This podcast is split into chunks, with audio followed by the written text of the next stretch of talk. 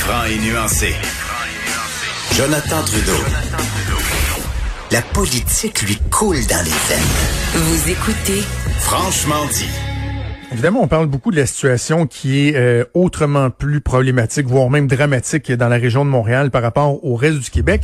Et j'accroche sur le fait qu'on parle de Montréal ou la région de Montréal, de Montréal. Pourtant, on oublie de parler de Laval qui vit une situation problématique, qui est pas mal la deuxième plus grosse ville au Québec.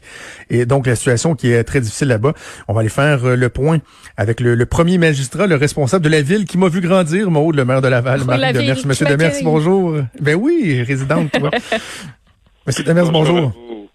Bonjour à Hein? vous et merci de, de- de me donner l'occasion de m'adresser à mes citoyens.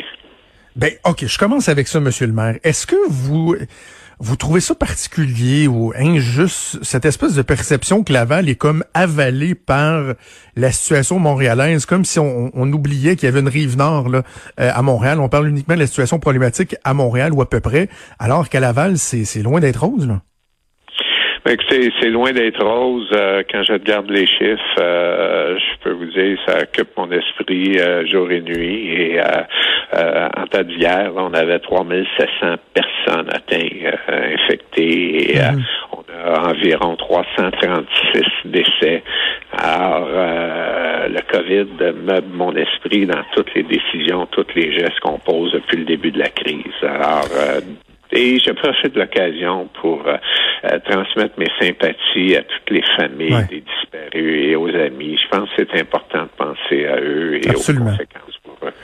On vient l'oublier, hein, ça, Monsieur Demers. Euh, moi, j'en ai parlé il y a quelques semaines déjà, puis vous faites bien de, je pense, de nous ramener dans ce giron-là. C'est-à-dire qu'il y a des chiffres, il y a des statistiques, mais on semble trop facilement oublier que derrière chaque augmentation du nombre, par exemple, de décès, là, il y a, il y a des gens qui décèdent, il y a des familles, il y a des proches, il y a des gens qui sont euh, éprouvés. Euh, on l'oublie un peu trop rapidement, ça.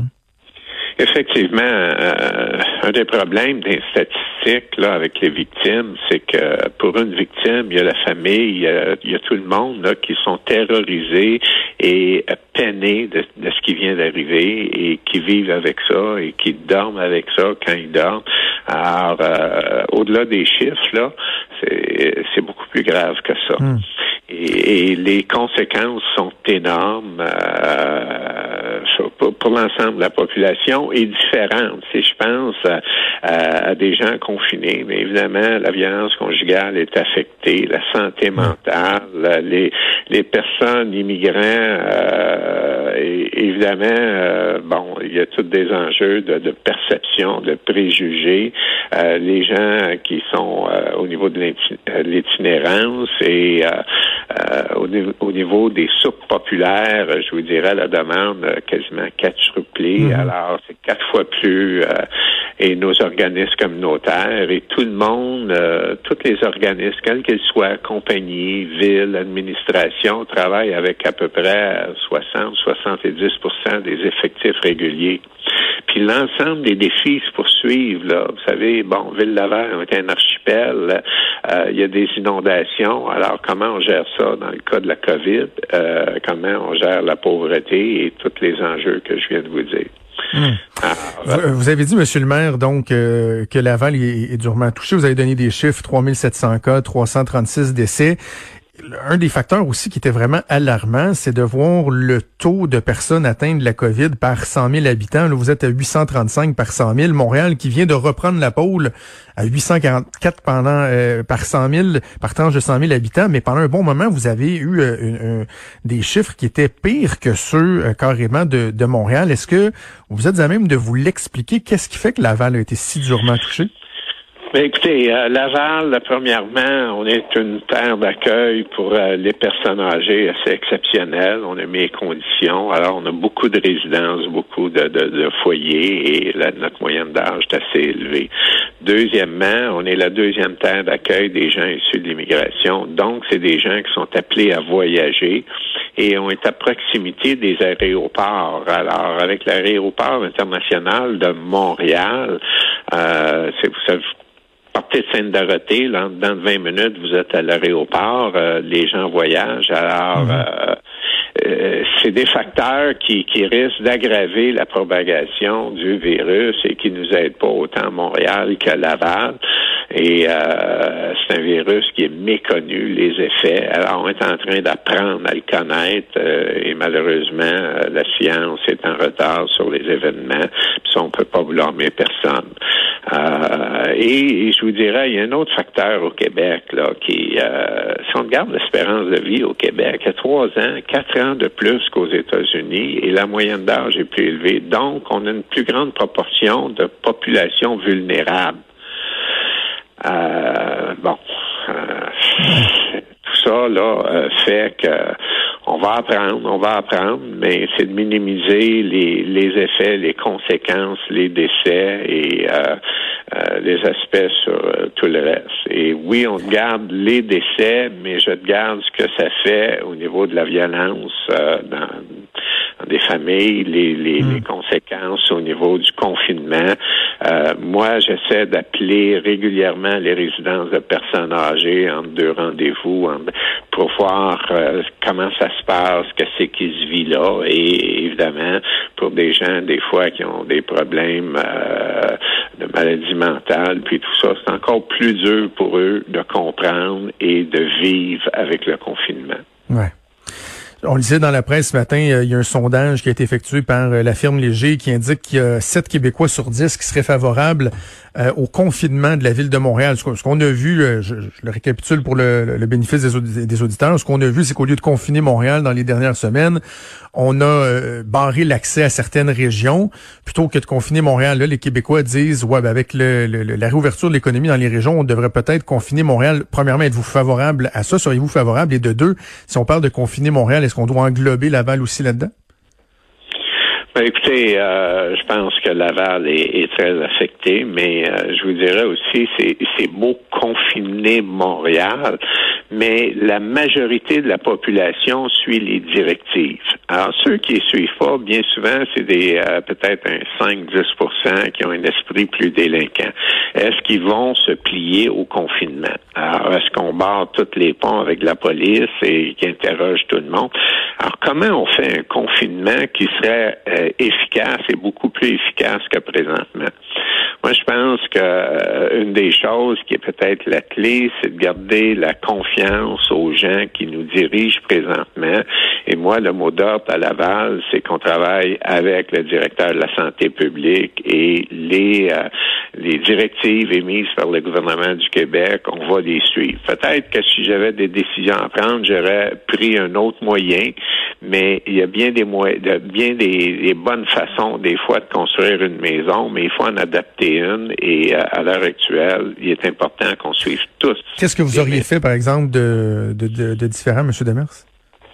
Ben, écoutez, premièrement, là, je suis pas dans l'analyse quotidienne euh, au niveau des, des, bureaux de santé, euh, le, directeur de la, la, santé publique, alors euh, ces réflexions. Mais moi, ce que je fais à l'heure actuelle, c'est que tous les projets. Là, on regarde, euh, à titre d'exemple, comment on peut réouvrir les camps de jour, les bibliothèques, mhm. certains services à la population. Il n'y a rien qui va s'ouvrir sans avoir l'autorisation de la santé publique. Nous, dès le départ, avec la santé publique à Laval, je leur ai dit, voici tous nos arénas, tous nos immeubles désaffectés sont à votre disposition selon vos besoins.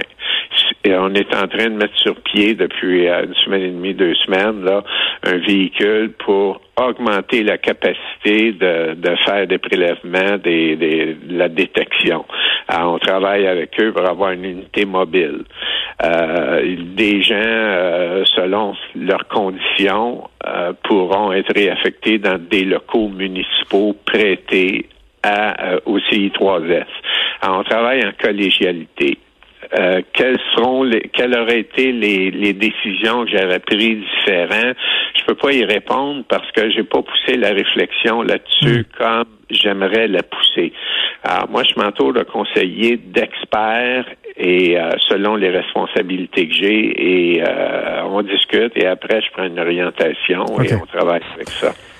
Le 19 mai, 18-19 mai, là, selon euh, son tient compte du jour férié ou non, euh, c'est rendu la date identifiée pour la reprise économique, le retour en classe pour la grande région de Montréal, Laval. Il y a bien des gens qui déjà doutent euh, de cette date-là, de, du fait que ce soit faisable et réaliste. Vous, pensez-vous que le 18-19 mai, on va réouvrir les écoles et les commerces à Laval ou ça va être inévitable qu'on devra repousser encore cette date-là? Écoutez, euh, la situation évolue régulièrement. Euh, un des aspects, c'est quand on regarde les chiffres, le gros de nos problèmes, je vous dirais tout près de, de 89% des décès, c'est des, une clientèle qui était dans des résidences de personnes âgées, les CHSLD. Donc, la, la contamination communautaire, en général, les gens suivent les consignes. Et évidemment, c'est pas les gens des, des résidences de personnes âgées qu'on va retourner au travail. Maintenant, tout est comment c'est fait.